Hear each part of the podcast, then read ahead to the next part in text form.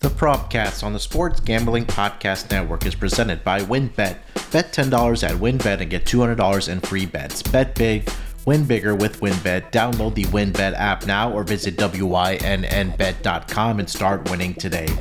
We're also brought to you by Coors Light. Get mountain cold refreshment delivered straight to your door via Drizly or Instacart by going to CoorsLight.com slash SGP. That's CoorsLight.com slash SGP. We're also brought to you by PropSwap, America's marketplace to buy and sell sports bets. Use promo code SGP on your first deposit to receive up to $500 in bonus cash. Head over to PropSwap.com or download the PropSwap app today. We're also brought to you by Stable Duel. Stable Duel is a horse racing DFS app where you can play free and paid games for real cash prizes. You can win as much as $40,000 with one entry. Head over to StableDuel.com and get started today. And in honor of Masters, we're getting a, we're giving away a tailor-made driver. Just go to sg.pn slash masters or click on the con- contest link in the SGPN app.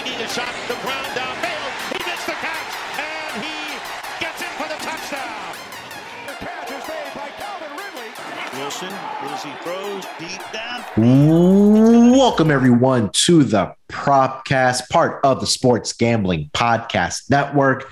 It is Wednesday, April 6th, currently 12:35 on the East Coast. Here to break down the NBA player props for this Wednesday night schedule. Six games on the board tonight. I think we had 12 last night, but hey, Scott absolutely killed it. And joining me as usual on Wednesdays to break down the player props, my main man, Scott Reichel, who's off a fresh 3 0 sweep. I don't know how many that is this season. I think it's like five or six for Scott. But Scott, how you feeling this uh, Wednesday afternoon, buddy? No, I'm feeling pretty good. I said during the video when you asked me about my best bet, I said I really liked all the plays, and it turns out there was a good reason why because they all won. So that worked out.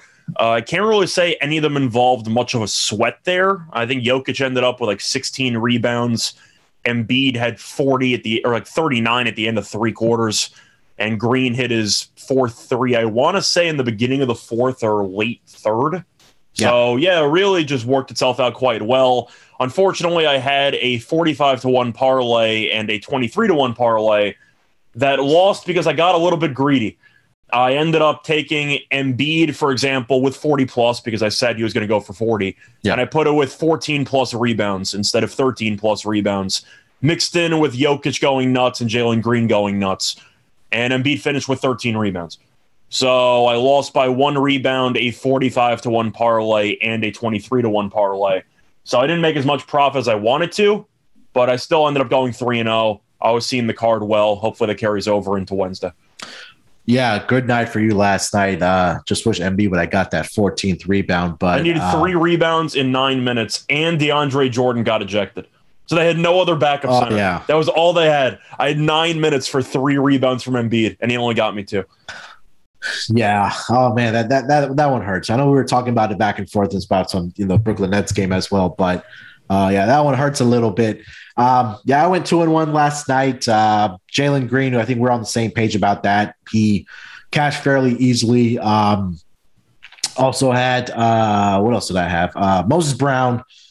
Uh, again, the books, yeah, it's too easy. Over nine and a half rebounds. We're just waiting for that Jarrett Allen news, and I think that right when we finished recording, uh, or while we were recording, as we were wrapping up, he was officially ruled out. Then he finished up with 12 or 13 boards. And then the only one uh, that did come in for me was the Giannis uh, points and rebounds. Uh, obviously, I didn't see the uh, Brook Lopez game coming from um for him for the Bucks last night. But nonetheless, Giannis, come, Giannis didn't do anything, and the Bulls still lost by double digits. yeah. What, what are we? What are we doing? Come on, Chicago. yeah, he didn't have to do much last night. I think he finished up with, I think, uh, let me see if I can I think had, what do you have like 15, 8 and 7, like 17, 9 Eight- and 7. Like he really didn't do much. Yeah, 18, 9, and 7 in 24 close enough. minutes. Yeah, but yeah, uh, that one fell well short. But 5 and 1 combined. Hopefully, we can continue that momentum into uh, this schedule for the Wednesday night. Um, big win last night, I guess we can say, or expected win for the Nets because I think the other three teams are, we talked about this briefly on the NBA gambling podcast, the other three teams kind of in that bracket, in the Eastern Conference play-in bracket, all lost. Um, so it kind of looks like you know we know we were talking about it uh, in Slack last night. Uh, Scott kind of seems like the Nets are probably locked into that around that seven eighth uh, spot in the play-in tournament for the Eastern Conference, and I think they'll be. I can't say locked in. They they better win out. That's all I'm saying. The Knicks, of course, they've done well against the season and for the last couple of years, but it's not like the Knicks have anything to play for. Yeah. Besides being the spoiler, we hear that all the time in other sports when you can sabotage a rival's mm-hmm. potential playoff hopes. Sure. So the line, I believe money has come in on the Knicks leading up to Yes. that game. I think it opened up at like Nets minus six and a half, something like that. Now it's down to five. Yeah. They are in a back to back. They can't afford to rest anybody. Durant and Kyrie better be playing because nobody else in the team is worth a damn. But either way, the Nets, I think, should win out because they're playing against the Knicks. They have the Pacer. They got they got a decently easy schedule the rest of the way. Yeah. So they should win out. But that mm-hmm. was the main thing I talked about for the prop cast yesterday, which was you had a big game between Atlanta and Toronto and a big game between Charlotte and Miami. I said I was rooting for Miami and Toronto, obviously, as a Nets fan, and they both took care of business. So it was literally the best night possible for the Nets. Did they look good against the Rockets? It was a good thing they didn't because I had the Rockets to cover. So I have Yeah. other things, you know, that worked itself out in that game. Yeah. But if the Nets went out, they should be the eight. Not to mention the fact that Cleveland, I mean, I, they lost to Orlando, man. I mean, Orlando and no Wendell Carter. That's that's next level bad at this point. So it was really a great day for the Nets. Mhm. I'm not going to say right now they're going to win the championship or anything, Mhm. but please get into the seven, eight games. I really want to win one out of two play-in games.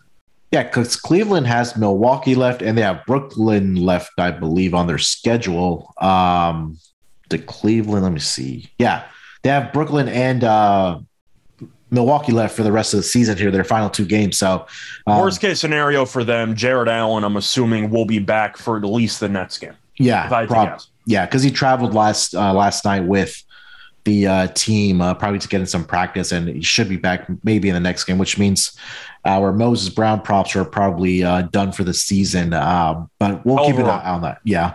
Um, anything else that kind of stood out to you from last night? Uh, we talked about Joker having a big night, Joel Embiid having a big night. Phoenix wraps up uh, franchise record 63 wins. Now they have the Clippers tonight, but they should, they should, I say, uh, be resting their players here tonight. But anything else I got stood out to you? Well, I hope none of the players from Phoenix drove last night because I'm assuming they had a lot of champagne in the locker room. But either way, I think the one thing we got to talk about, of course, which is kind of us patting ourselves on the back. Uh, shout out to Terrell, who disagreed with us for a decent portion of the season. How about those Lakers, man?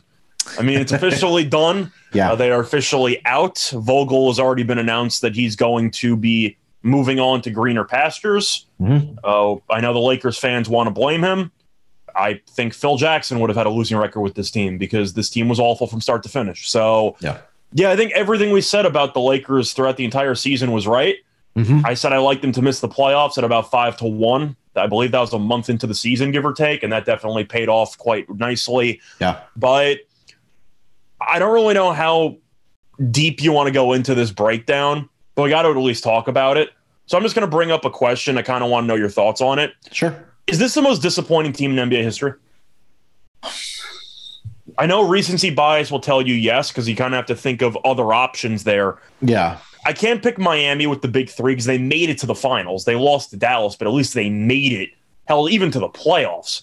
But you added extra spots to compete for a playoff spot, and you didn't even make those. And you're the preseason number two option to win the title. You were the favorite to win the West. Your Mhm. win total was in the 50s. Mhm. I know injuries played a factor and everything, but I think this has got to be the most disappointing team in league history, right? Uh, recently, yeah, I, I think that. I don't know. Talk- I, I don't know what else would compete with it. Like that's the yeah, problem. especially since they missed the playoffs, right? Like if they got into the playoffs and let's just say as an eight seed, they played Phoenix again, they got eliminated. It's fine because Phoenix clearly the best team in the league by far. For them, I think that at the beginning of the season, I think they made the wrong. Obviously, in hindsight now, but even when they made the trade for Russell Westbrook, I think the people that know basketball said this was an absolute terrible move for this organization. Truth is, I think if they went with the alternative of Buddy Hield, I think they were screwed anyway. But that's a separate story because I think it was worse with Westbrook because I know he was better for the last month. I mean, congrats. He was Yeah, terrible but- for five months. That doesn't mean anything to me. Yeah, But you're looking at Buddy Hield and what he's done with Sacramento and Indiana, and he's a pretty good player. But the point is, Davis was never on the court. LeBron got injured for a portion of the year as well. Yeah. He's probably not going to qualify for the scoring title now. Right. But I look at the depth, and you've seen it for the last couple of years. The idea of ring chasing Mhm. kind of started with Gary Payton and Karl Malone when they were trying to go with the Lakers to win the title back in the early 2000s, but it's really carried on for the last couple of years, especially David West, Boogie Cousins. You've had a lot of players who've jumped around. And the Lakers were banking on using the entire cap space, which is where I think the Westbrook acquisition hurt the most. Right. They were using all of their cap space on basically three guys Yeah. and decided to go with a bunch of veteran minimums to fill out the rest of the roster. And the guys that they got were just too old to actually guard anybody. And not to mention the fact that Melo never cared about defense anyway. Right. You can just go down the line. Dwight is not the player he used to be. It's not even close. Defensively, he tries at least half the time, but that didn't work out either. But I think the main reason why the Westbrook acquisition was so bad was kind of a two pronged effect. One was that he was awful for a decent portion of the year. The other part was that it made them go cheap on filling out the rest of the roster, right. and the bench players sucked.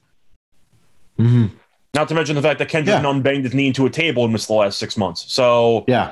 they didn't really have many pieces. Avery Bradley, I mentioned Melo, I mentioned Dwight, Trevor Ariza. They tried that experiment, which was a mess. They didn't have anybody worth a damn. Austin Reaves turned into a Lakers Hall of Famer after a week because he made a game-winning shot against the Mavericks in overtime. And Yeah, I he mean- was an undrafted free agent. Like this is a problem. Yeah, and when you tie up your cap space to a player like Russell Westbrook in that contract, this is what happens to your depth when you have three max players, or at least three guys that take up probably what ninety five percent of your cap space.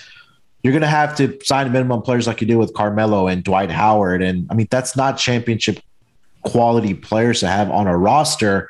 Um, when you're trying to go out and win championships, kind of look. LeBron only played 56 games this season. Anthony Davis if he doesn't play in the final two games, would have missed exactly half of the season. He only played 40 games. I'm shocked Well- he even played 40. It feels Yeah, like he played about 15. Yeah, Russell Westbrook was the one guy that was the one thing about Westbrook is that you can say that he's, yeah, he's durable. He's always out there. He played 78 games so far with two remaining for them.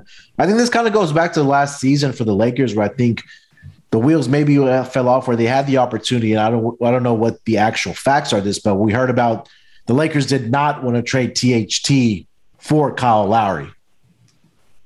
That's And- so funny. That's so yeah. funny. And, and I think that I think that's where it kind of started. And know, we saw Magic Johnson get on with Mike Greenberg and, and spill the tea, or, or if that's just lip service, like uh, Terrell likes to say. But I think there's some facts to it that there was conver- that DeMar DeRozan, we know for sure, wanted to come home and play in LA with the Lakers. Um, and, and at that point, if they would have got DeMar DeRozan, we'd probably be having a different conversation right now because instead of Russell Westbrook and having DeMar in there, I know DeMar's having a fantastic season, but it kind of makes you think that if DeMar DeRozan was that second option with LeBron James throughout the season, we would have a different conversation about uh, with the Lakers right now, and they probably could have still made that trade for uh, Buddy Hield to have on this roster. So I think I think with DeRozan there, the salary cap issues for the depth still remain, and I think the bench still would have been atrocious. yeah, So I still would have given the Lakers maybe a five seed. yeah, but they would have at least been of course is better than where they are now. Yeah. I mean the, the point is they're still a playoff team with DeRozan and without Westbrook, but that's kind of how I look at it. It was a trickle down effect where because they gave him that much money, Mhm. the bench was sold short and Yeah. everyone on the bench was terrible. But I do kind of want to know your thoughts on something that I said a couple of months ago, which I feel like has aged quite well because I feel like we just honestly were Nostradamus for the Lakers the entire season. We kind of called everything to a T. yeah, I said right around the trade deadline they have to blow up the entire team.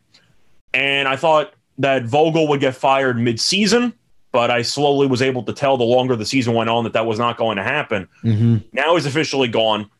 They're probably going to promote somebody in-house. I mean, I don't know if it really matters who the coach is at this point. yeah. But LeBron's already said publicly he's going to leave whenever Bronny goes into the league. Mhm. I mean, whether you want to talk about him blackmailing the league into drafting his son, separate story, but we're not going to go down that rabbit hole. I do want to ask you because I brought it up a couple months ago. I think the Lakers should trade LeBron. Okay. And I feel like even though I didn't really receive many comments about it from listeners on the pod, I am assuming that a lot of people, when they heard that, were visibly disgusted. Mhm. while they were w- listening to the podcast because of how sacrilegious that suggestion actually sounds. Yeah. Do you think more people have turned to that idea? Because I really don't know what LeBron's going to get you, especially with the growing durability concerns. Yeah. So LeBron, let's he's not he can't be the number one guy anymore. I think we can agree to that, right? That he's still LeBron is still LeBron, but he can't carry he can't carry a team anymore. He needs he's I probably think he could be a one, but he needs a hell of a supporting cast. Yeah, I like- think he could be the Jimmy Butler in a Miami team. Yeah. And my concern, not, not my concern, but I think the thing is with LeBron is that he, look, he's still a hell of a player.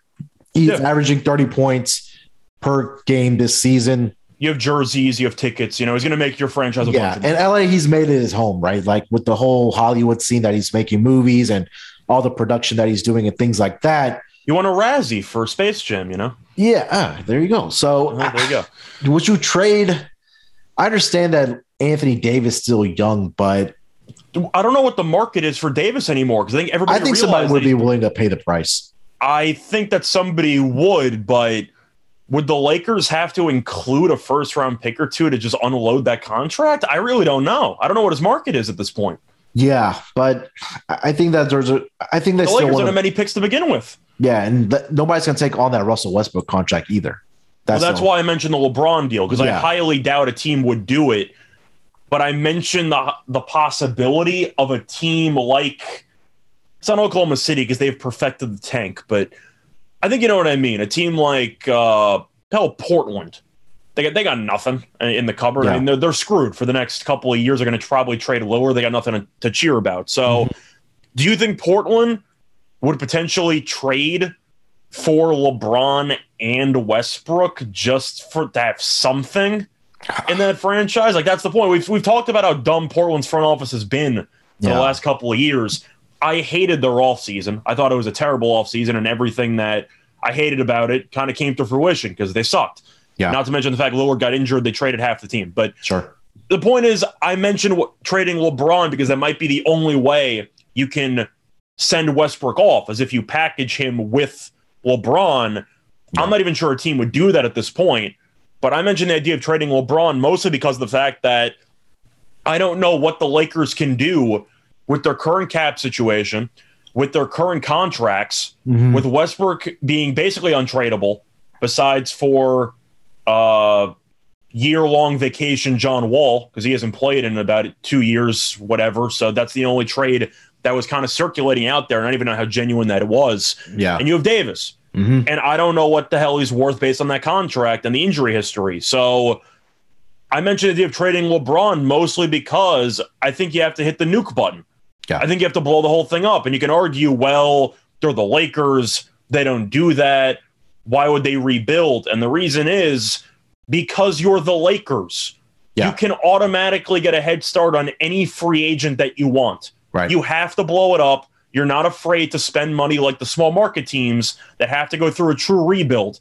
The Lakers, in my opinion, should trade everybody, start from scratch, get some draft capital, maybe trade for Zion or try something if you want to gamble, but mostly rely on free agency because that's what you've done for the last 30 years. How funny would it be if they traded Anthony Davis for Zion? Do you think the Pelicans would do that? Uh, absolutely not. I don't think they would either, but the truth is they might because Zion, if, Doesn't wanna if he doesn't there, right? sign the extension, he's a free agent. Yeah. So they're gonna have to trade him at some point. I think the Lakers would probably be inclined more to trade Anthony Davis than LeBron James. But No, I- I for the sake of conversation, that Yeah. that I don't think should they- LeBron with a bunch of random guys does anything either. Yeah, and that's the whole thing, right? That that that it just tells you that this Russell Westbrook trade really handcuffed their their I think they were already organization. screwed anyway, but now they have no options. But they had like, yeah, but yeah, they're screwed. But I think that if they didn't make the trade for Westbrook, they they they they had some options on the Yeah. table. The, right? word, the But- word you're looking for is flexibility. yeah, And right? now they have none of it. Exactly. So we heard about the rumors at the trade deadline for Westbrook for John Wall, but the Rockets wanted to include they wanted a first round pick included in that deal. Would you have made that trade? What pick do you have to give up? 2029? I I don't know. I think I saw I was looking at the Lakers what they had available, but I, I would Los have included. Angeles around sports has increasingly acknowledged that draft picks are useless. Shout out to the Rams, who won a championship with no first round picks until I don't know the year three thousand. Yeah, But still, the Lakers really just don't have much, and that's Yeah. my argument or my point is that the Lakers right now are in that point. We're not even in purgatory; they just stink. yeah, So let's just say, best case scenario, you find a team that's willing to take Westbrook's contract. Mhm. You have to give up a first round pick, but you're willing to do it because you want the flexibility. yeah. You find a team that's willing to trade for Anthony Davis. Mhm. And let's say you're also giving up one first round pick, but you pick up a couple of role players along the way, whatever, some mediocre players for depth, right? So now you've lost two first round picks and you have LeBron by himself. What do you do? Is there any team that you can build with two first round picks, best case scenario? No, sorry, not two first round picks. You have two less first round picks. Mhm. Is there really any circumstance where you can have LeBron and piece together a title winning team as his health continues to deteriorate? Of course not. No, So then what are you doing? Is Are you trying to just sell tickets? Like, I, I don't get it. LeBron at this stage needs a ridiculously talented supporting cast to win a title. They cannot do that in one off season. And LeBron basically said he's leaving when his son's ready to join the NBA. Not to mention all the rumblings of him going back to Cleveland. So if he's Yeah. going to leave, Yeah, and we've seen LeBron ravage teams by forcing them to cater to every whim that he has and then leave. And we saw Cleveland get sent back to the Stone Age twice. We saw Miami kind of rebuild because Pat Riley's a genius, but still, they had a couple of years there where they were down. Do you think the Lakers want to keep LeBron just to acknowledge that as soon as he leaves, they're screwed for about four years? Of course not. no. So I think they should trade LeBron. I don't know what the upside is of keeping him.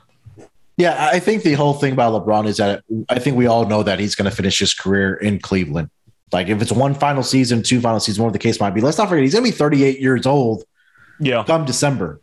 And whenever his son comes into the league, you're right that you know he said he's going to want to go play with his son. I think that'll probably be his final year. Ideally for them, I think it would probably want to be in Cleveland. But I think that he still probably has one more season where he wants to go back to Cleveland and finish out his career there. So I think that you should probably start exploring trading him. As crazy as it sounds, like trading a generational player, maybe one of the greatest all time, one of the greatest all time. We'll say that that LeBron James was thinking about for them, the Lakers to do that But at some point. Do you think a desperate team would give up two first round picks for LeBron at this stage in his career? Yeah, I think he they would. tickets. The point is you're trade you're acquiring two picks which you really don't have Yeah, for a guy who will probably hmm miss at least 20 games for the rest of this for the rest of his career in every single season. yeah. OKC has like 50 million picks. Maybe they trade him to OKC. I, I don't know if he's going to want to embrace No, a mentor just role there in I- OKC, yeah. but I think you understand my point. Is that Yeah, yeah. I'm not I trying. understand what you're I, I know that I'm not the biggest LeBron fan personality wise, but I know that as a player, he's a top two player of all time. sure. But at this stage in his career, I don't know what exactly your expectations are for LeBron. hmm But if you expect him to take a six seed caliber team and run through the Western Conference like he did with the Cavs in the East for pretty much his entire career, Yeah. you're out of your damn mind because those years are well past him. Yeah, and I think that he's gonna. Yeah, like you're right. He's gonna have to get another one A, one B type of player with him wherever his next destination is. And he's if he still gets traded, or if in yeah, geez, I mean it's Like, gonna happen, this, right? this is just the tip of the iceberg. It will Yeah. only get worse from here. yeah, and he's he's 38. He's gonna be 38 in December. Let's keep that in mind as well. I mean. At, at, some point, yeah, it, it's starting to. It started happening last season where his health started deteriorating, or his, the injury started creeping up. Let's say that with the ankle injuries, we've It's seen that. legs. Yeah, it's the legs, right? And that happens as you kind of get older with age, especially the type of player that LeBron is, where he likes to, you know, drive to the basket. He's not much of a jump shooter. He's not like Carmelo, where he can, you know, get him to the post, you know, jack up a fadeaway jump shot, it goes in, or even a three point shooter. LeBron's a guy that drives to the yeah, basket. I think that's the next transition of LeBron's career. I think he's going to have to go back to the Miami power forward model where he spends most of his time trying Yeah. to be an athletic point forward who plays Mhm. in the post most of the time. At least that's what I think he should do. yeah. And it's going to be a very, very, very interesting offseason for the Lakers. Um, I don't, think, I don't know if they can do anything. yeah, and like I say, like they're handcuffed, right? Like they don't have the flexibility with, with the West. That's why I mentioned trading LeBron. That's Yeah. the only way you acquire any flexibility of any kind because teams around the league, no matter what LeBron's injury status is, would be trying to kill each other for a shot at LeBron for at least one year. Yeah. And if a team around the league wants to trade two first round picks for an injured superstar who will not lead them to the promised land, I will gladly take those two first round picks. Yeah, I, again, it's going to be a, a a very interesting offseason for the Lakers. If I just kind of feel like they're going to try out the same roster that they will that they had this season, but we'll we'll definitely be on top of all the news that happens all around the league, including the Lakers, who will be searching for their next head coach once the season is over. All right, Scott, let's put a bow on that, bud. We'll come back uh, after the break and we'll get into our player props for this Wednesday night schedule here in the NBA. Looking for Las Vegas style casino fun? In the palm of your hand, look no further than WynnBet, the premier online casino from the five star Wynn Resorts properties. From classic table games to all the best slots and jackpots, WynnBet has everything you need for the ultimate casino experience. Sign up today and receive a 100% first match up to $1,000. For sports bettors, WynnBet Win Hour from 2 p.m. to 3 p.m. Pacific Standard Time. Better prices on select games. Anyone who has the WynnBet app is alerted right on the hour. Make sure to get down on the WynnBet's $10 to win $200 promotion, where a $10 bet qualifies for you up to $200 in free bets. There's so much to choose from, and all you have to do is download the WynnBet app or visit wynnbet.com to get started. Offer subject to change. Terms and conditions at wynnbet.com must be 21 years or older and present in the state where playthrough WynnBet is available. If you or someone you know has a gambling problem, call 1 800 522 4700. In honor of the Masters, we're giving away a tailor-made driver. Just go to sg.pn slash masters or click on the contest link in the SGPN app. It's a hectic time of year. Between weddings, graduation, spring sports, and more, we're busier than ever right now. And sometimes we forget to take a second for ourselves. So this season, take a second and enjoy an ice cold Coors Light because you deserve a beer that's made to chill. Do you ever feel like you're always on? Work, friends, family, a million, million pressing so- social issues, and an expectation to be on 24 7. Sometimes you just need a moment to turn off and hit the reset button, and that's why you reach for a Coors Light. It's made to chill. There's only one beer that's out there literally made to chill, and that's Coors Light. The mountains on the bottles and cans even turn blue when your beer is cold. That way, you always know when it's time to chill. When you need to hit the reset, just open a Coors Light. It's mountain cold refreshment made to chill. Coors Light is cold lagered, cold filtered, and cold packaged. It's literally made to chill. It's as crisp and refreshing as the Colorado Rockies. Perfect for a moment to unwind. So all you gotta do is head over to CoorsLight.com slash SGP. That's CoorsLight.com slash SGP to get Coors Light delivered straight to your door via Drizly or Instacart. And remember to always celebrate responsibly. Coors Brewing Company, Golden, Colorado. Did you know that browsing online using incognito mode actually doesn't protect your privacy? That's right, without added security, you might as well give away all your private data to hackers, advertisers, your ISP, and other prowling eyes. That's why I use IPVanish VPN to make it easy to stay truly private and secure on the internet. IPVanish helps you safely browse the internet by encrypting 100% of your data. This means that your private details, passwords, communications, browsing history, and more will be completely shielded from falling into the wrong hands. Even your physical location will be hidden. IPVanish makes you virtually invisible online. It's that simple. You can use IPVanish on unlimited devices without sacrificing on speed. Your computers, tablets, phones, even devices like your Fire Stick when you're streaming media, whether I'm at home or in public. I don't go online anymore without using IPVanish. IPVanish is offering an incredible 70% off their yearly plan for our listeners with a 30-day money-back guarantee. That's like getting 9 months for free. IPVanish is super easy to use. All you have to do is tap one button and you're instantly protected. You won't even know it's on. Stop sharing with the world everything you stream, everything you search for, and everything you buy. Take your privacy back today with the brand rated 4.6 out of 5 on Trustpilot. So go to ipvanish.com slash SGP and use promotional code SGP and claim your 70% savings. That's ipvanish.com slash SGP. All right, coming off of the break, Scott, I'm going to kick you to first, man. First player profit tonight. What do you got? So for this one, I'm going to go with a Boston Celtic who is known for his scoring, but I'm going to take the assist. It's going to be Jayson Tatum, and I'm going to take him over four and a half assists at around minus 105. He's been really unselfish lately, which was the main criticism that Marcus Smart had of him earlier this season was the fact that him and Jalen uh, Brown didn't pass the ball. Mhm. But Tatum's definitely embraced sharing the ball more, which is why Boston has been so successful over the last couple of months. But Tatum has recorded at least six assists in each of the last in each of his last four games, and he has recorded at least six assists in six of his last seven games. So he's been very solid when it comes to getting his teammates involved. Four and a half for a guy that's had six or more in each of the last four and six of the last seven. I'm not sure how this is minus 105. Yeah, I'll, I'll gladly take this. Tatum over four and a half assists.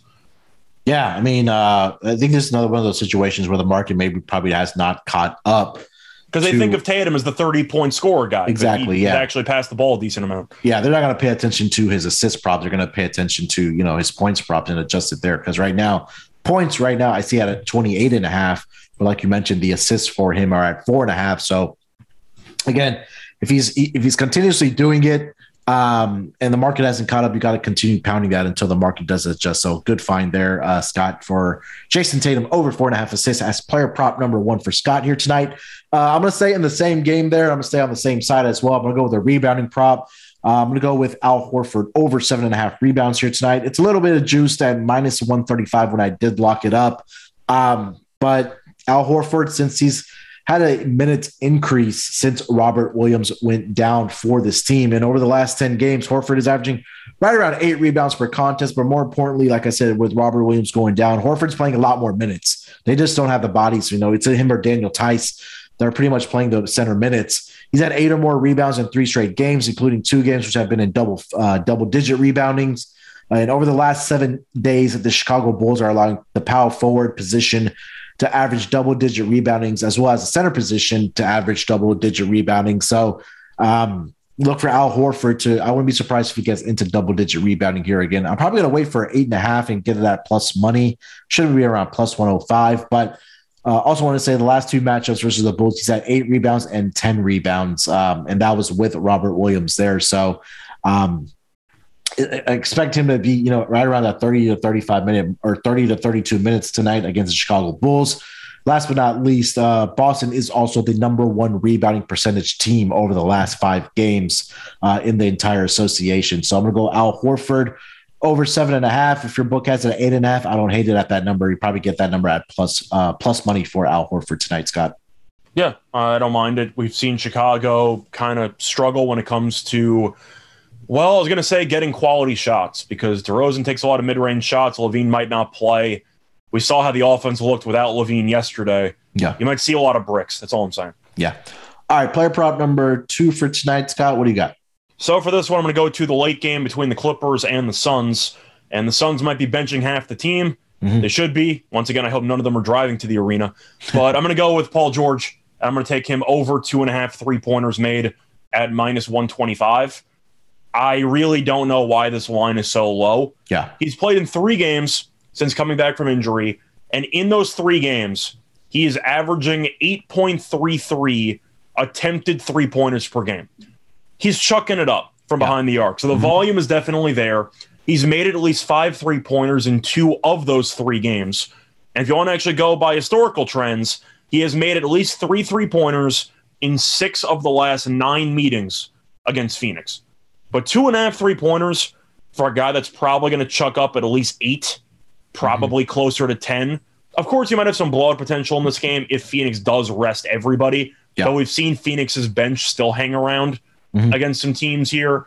But two and a half three pointers for Paul George, it's way too low. I got to take the over. Yeah, I love this play, man. Uh, it almost seems like that he's kind of hesitant to drive to the basket and probably land on that elbow uh, again and maybe re-injure it. But um, He's not afraid to chuck it. I'll tell you that. Exactly. Yeah. So he's not afraid to, you know, chuck up the ball. And I fully do expect news to come out that Devin Booker, Chris Paul, DeAndre Ayton, some some of those guys, at least two out of the three guys, or if not all three guys, that sit here tonight. I'd be Um, uh, shocked if Chris Paul played. yeah. Uh, in their last game, when they didn't have Devin Booker and DeAndre Ayton against the OKC Thunder, uh, OKC made 17 uh, three pointers in that game. Um, I know defensively, Phoenix has been really good against the three point shot. They're top 10 over the last five games, but I think that we kind of have to look out when they don't have some of those uh, starters in the uh, starting lineup. Um, so I do like this Paul George over two and a half three point shots made here uh, tonight against the Phoenix Suns. Um, for my next player, prop, I'm going to go with another rebounding prop. It's going to be in that Dallas and the Detroit game. I'm going to go with Dwight Powell over six and a half rebounds tonight against the Pistons.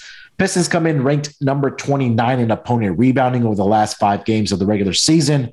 They're also allowing both the power forward and center positions to average 12.3 rebounds per contest over the last seven days. Powell's in a similar, um, I think, situation going up against a team that's not very good at defending the center position, which was the Milwaukee Bucks in their last game. Um, and he had 13 rebounds in that game. So I, I'm kind of getting that same feeling here that Powell probably had the same success on the boards earlier this season in a matchup against the Pistons. In 20 minutes, he did have seven rebounds, but he's seen an increase in minutes with some of the injuries that they are dealing with on the Dallas Mavericks side. They won't have uh, Maxi Kleber here tonight. We know about Tim Hardaway Jr. has been out with the surgery. Um, and since that time, since that game against the Pistons, his minutes have increased around close to 25 uh, minutes per game. So I think that he can get into at least at least get over six and a half. But I won't be surprised if he has another big rebounding game like he did against uh, the Bucks, which is eerily kind of similar to the situation that I'm looking at here tonight. So I'm gonna go Dwight Powell over six and a half rebounds here tonight against the Detroit Pistons. So I got good news and bad news. Okay, what do you got? The good news is we have different props. Okay. The bad news is we have the same player. Okay. I got Dwight Powell over 11 and a half points at minus 110. He's recorded at least 12 points in six of his last eight games. You already talked about how Kleber's going to be out. Powell Yeah. played 31 minutes last game, so he got a huge uh, uptick in minutes. Plus, you said how Detroit's bad against the center. Mm-hmm. It's going to get even worse because Bagley and Olynyk are both out for this game, which means you have Isaiah Yeah. Stewart and Isaiah Stewart. I, Isaiah I- Stewart and I, I don't Isaiah know who else they have. So they really don't have many big men. And we know with uh, Dallas constantly running pick and rolls with Luka and with Powell all the time, they're going to see Mm-hmm. Stewart switched on to Doncic a lot because they switch every pick and roll. So you're probably going to see Powell on a small forward or a point guard half the time, just after the switches. Yeah. But the one underrated part of Powell's game that I do really appreciate is the free throw shooting Mhm. because he is one of the best free throw shooters for all big men in the league. He's shooting close to 80% from the foul line this season. He's shooting 79.7%. And on top of that, you want to look at the last three games. He is 17 of 17 Wow. from the foul line. So if he's going to make all his free throws and he should get to the line a decent amount, I expect him to get more minutes because, of course, you mentioned that Kleber's still out Yeah. and Detroit has no depth at all right now with the injuries to the front court. I think Powell's a good candidate for a sneaky double double here tonight. Just going to But at, mention that. Mm-hmm. but at 11 and a half for a guy that put up 22 last game and for a guy that should have a lot of opportunities because Luka we know is extremely unselfish. Mhm. I love the over here. I think he's got a great shot to go for 15. Yeah, that yeah. Glad we're on the same player. Worked out for us last night. And they also throw out there the double double. I think that's a great call there, Scott. Uh, I'm currently seeing it at five to one uh, for Dwight Powell. Uh, I, I double think that's an auto play. Now you can argue about the minutes Yeah. and the fact that Dallas might blow them out, which is possible. But we've seen how good Detroit is against the number, especially Yeah. at home. Uh-huh. So they should keep it close. But I got to remind you, the game means something to Dallas because they Right. are trying to compete with Golden State for the three seed. So Right. Dallas is going to try. And I do expect Powell to play a decent amount of minutes because also, even if you're not the biggest Powell guy, Mhm. you got to ride the hot hand. Yeah. He had 22 and 13 against Milwaukee last game. He should Yeah. get more minutes by default. And I think even if it, if it even is a blowout, I think he's going to be have to be in there because right now they're only going nine deep. Yeah. Um, And they don't have many centers that are also Yeah, in those like- nine. Bertans is not a center, and then your backup guy is probably Marquise Boban? Chris. Got Boban. Yeah, yeah, Boban. Um, not sure if revenge game for. Boban, right? Yeah, yeah, it is. um, but yeah, man, like you said, 31 minutes last night, so I'm glad we're at least on the uh, agreement about a player. here. Five So- to one. I Yeah. mean, we got to find a new double double angle with Moses Brown now potentially out of commission. I don't, I don't mind that at five to one. Yeah. Uh, let me see if I can find another better number on one of these other books. Five to one sounds like sounds extremely generous. I figured it'd be closer to around three to one or something like that. But sure, five to one for a starting center. Yeah, five to That's- one. Uh, I'm sure you'll be able to find that one. I'll, I'll gladly play that. Throw Yeah. that into a couple of Masters long shot parlays, see what happens. I don't know. Yeah, Have there you some go. Um, for my last player prop, I don't see a number posted on this guy yet. It's going to be in the uh, Nets and Knicks game here tonight. I'm looking for Evan Fournier's uh, either point prop or three point shooting prop. I'm going to Um, assume threes are, are what, three and a half? I probably yeah, I was gonna say three and a half. Um, I like that number to go over here tonight. And you know, over his last two games against the Brooklyn Nets, he had five uh, in the last game on March 13th. He finished that game up with 25 points, and then the uh, game before that. Uh, on their home floor back on February 16th, he had he was four of 12 from three point land um, against the Nets. So he's jacked up this season a total of 28 three point shots. He's made three or sorry, he's made four or more in two out of the last three games in two straight games. I think I want to try to pull up his game log here and kind of want to see he's done recently. Um, but Brooklyn over the last five games are number 19 in the entire league as far as three point uh, defense. We saw last night when we talked about Jalen Green that uh, Scott was on. He got that fairly easily um, against the Brooklyn Nets last night. And um, I think that, you know, Evan Fournier, that if they want to compete in this game, that he's going to need the help. I think RJ Barrett's going to have a big night. I think Terrell agreed with that, that he's going to have a big night. But um, I like Evan Fournier tonight over, if you could get that three and a half, I like that number. Maybe look at his points props at, as well uh, for Evan Fournier. So I'll throw that one out there as well. Uh, main thoughts on that one, Scott? No, Brooklyn. We talked about it briefly offline, but big game tonight here for Brooklyn against uh, New York Knicks. Yeah, it's a big game. Fournier against the Nets have been pretty good this season. I guess Yeah. the one concern I would have though about Fournier has been kind of twofold. One is that recently the three point shot has been well, a bit inconsistent here and there, but mostly fine. Yeah. It's most of the foul trouble. He only played 15 minutes against Orlando last game. They did win Mhm. by 30, but he had 4 fouls Yeah. in 15 minutes, which is a problem. And we saw him have four fouls. He played 35 minutes against Charlotte. But I guess the one concern I would have with Fournier is that the Nets know to attack him in every single pick and roll because Fournier is an atrocious defensive player. Yeah. There's a huge reason why the Knicks have been pretty awful this year. But I guess the one concern is if you see Fournier matching up on Durant or Kyrie for the 40th time tonight, do you think he stays out of foul trouble? That's a yeah, that that's a concern, right? And Well, I saw that against Boston in the playoffs last year. The Nets Yeah. just hounded him yeah, and he got his ass kicked. And Yeah. I'm kind of curious if, because we've seen the Nets play with Durant, and he had 50 points against the Knicks last game, Mhm. attacking Fournier. He called him petite with the hand gesture, with the "you're too small" thing. If you remember what I'm talking about. yeah, yeah, But now you have Kyrie, so you have another guy who can attack Fournier off the dribble. yeah. I am curious about foul trouble.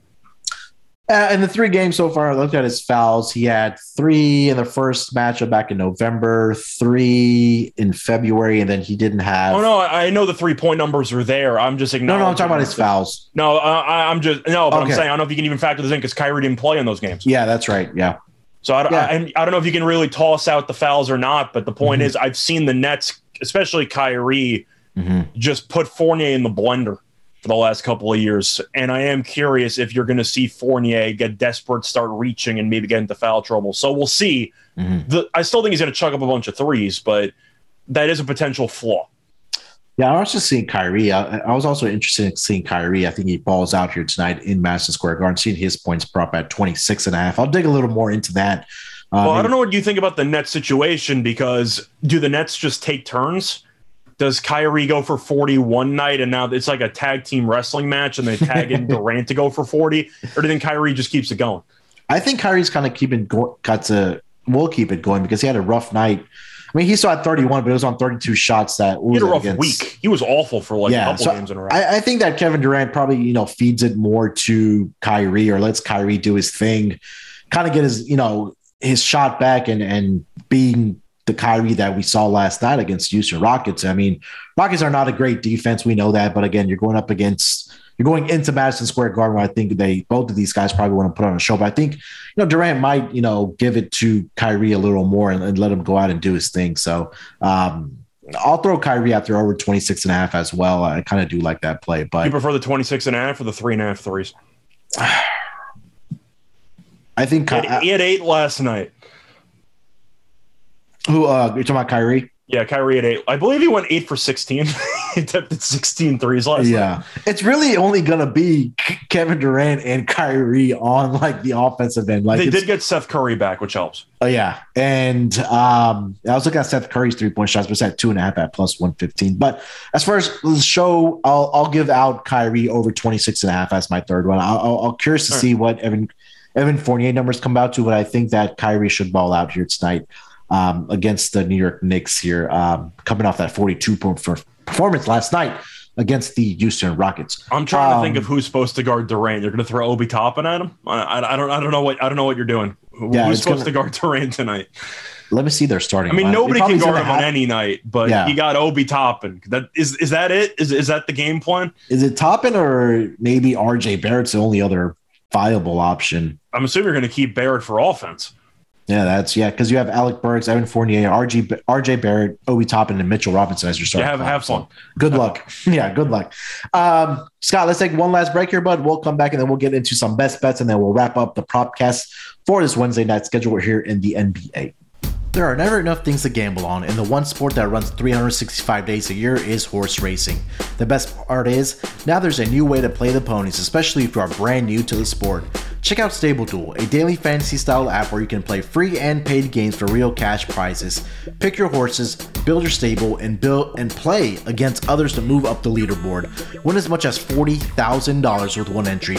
Don't know anything about horses? Not to worry, the app gives you clear data on which horses to select to build your best strategy. The app is free to download at stableduel.com. Multiple games are offered each day with free games weekly at tracks all over the United States.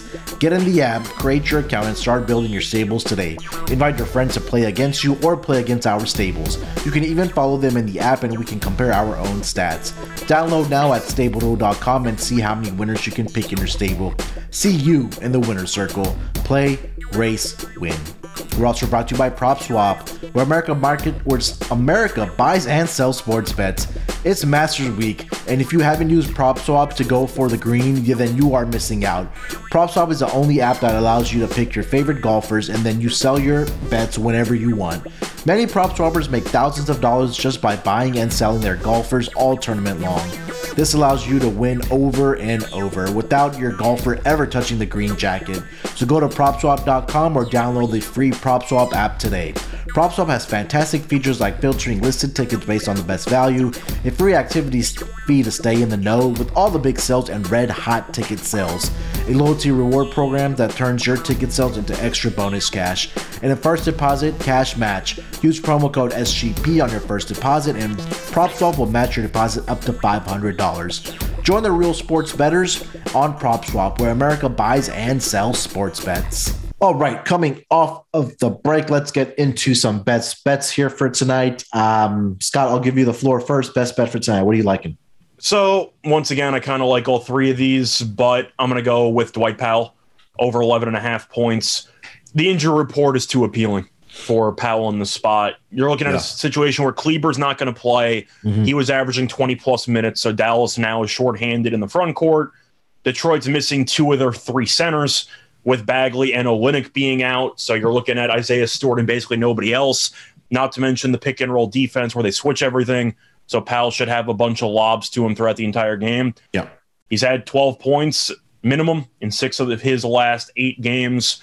And I mentioned it again. I'll- I mentioned, I'll say it again. He has made 17 of his last 17 free throws.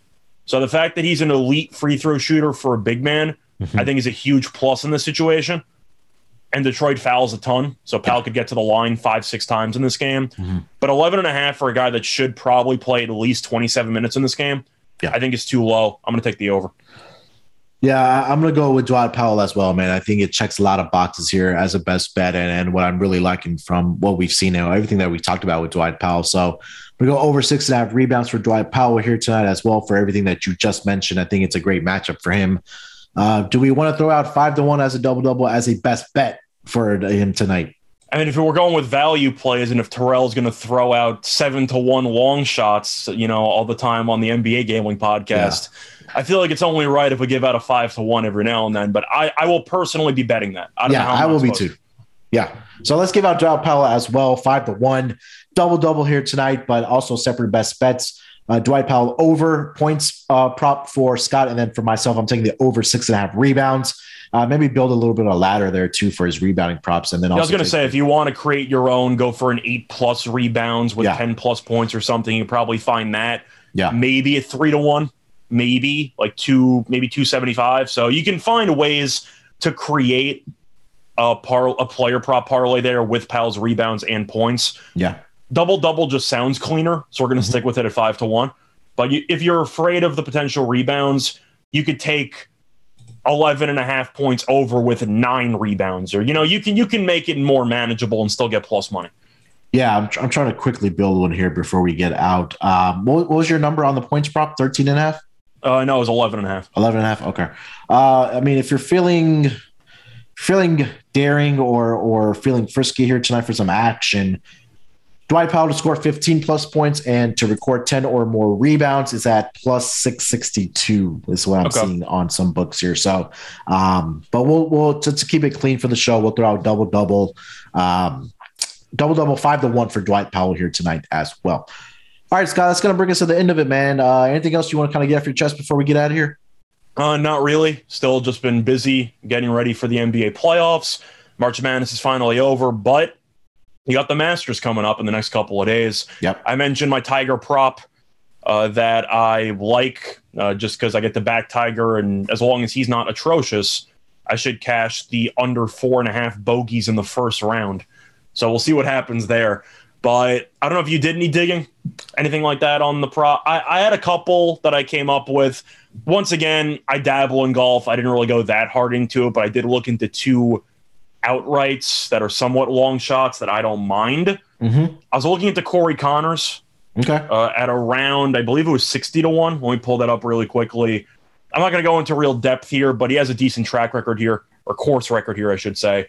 So I'm looking at Connors at around 60 to 1, 55 to 1. Finished top 10 each of the last two Masters. And then I'm going with Patty Reed at 100 to 1. And Reed is a guy who a lot of people hate because he occasionally cheats. We're not going to talk about that, but if you if you're, you know, if you're not cheating, you're not trying. But Yeah. he's won this event before. He's finished top 10 in 3 of the last 4. And I found 100 to 1. Every other book has 80 to 1 or 66 to 1. Yeah. I don't mind getting a former champion at 100 to 1. Are, are either of them going to win? Probably not.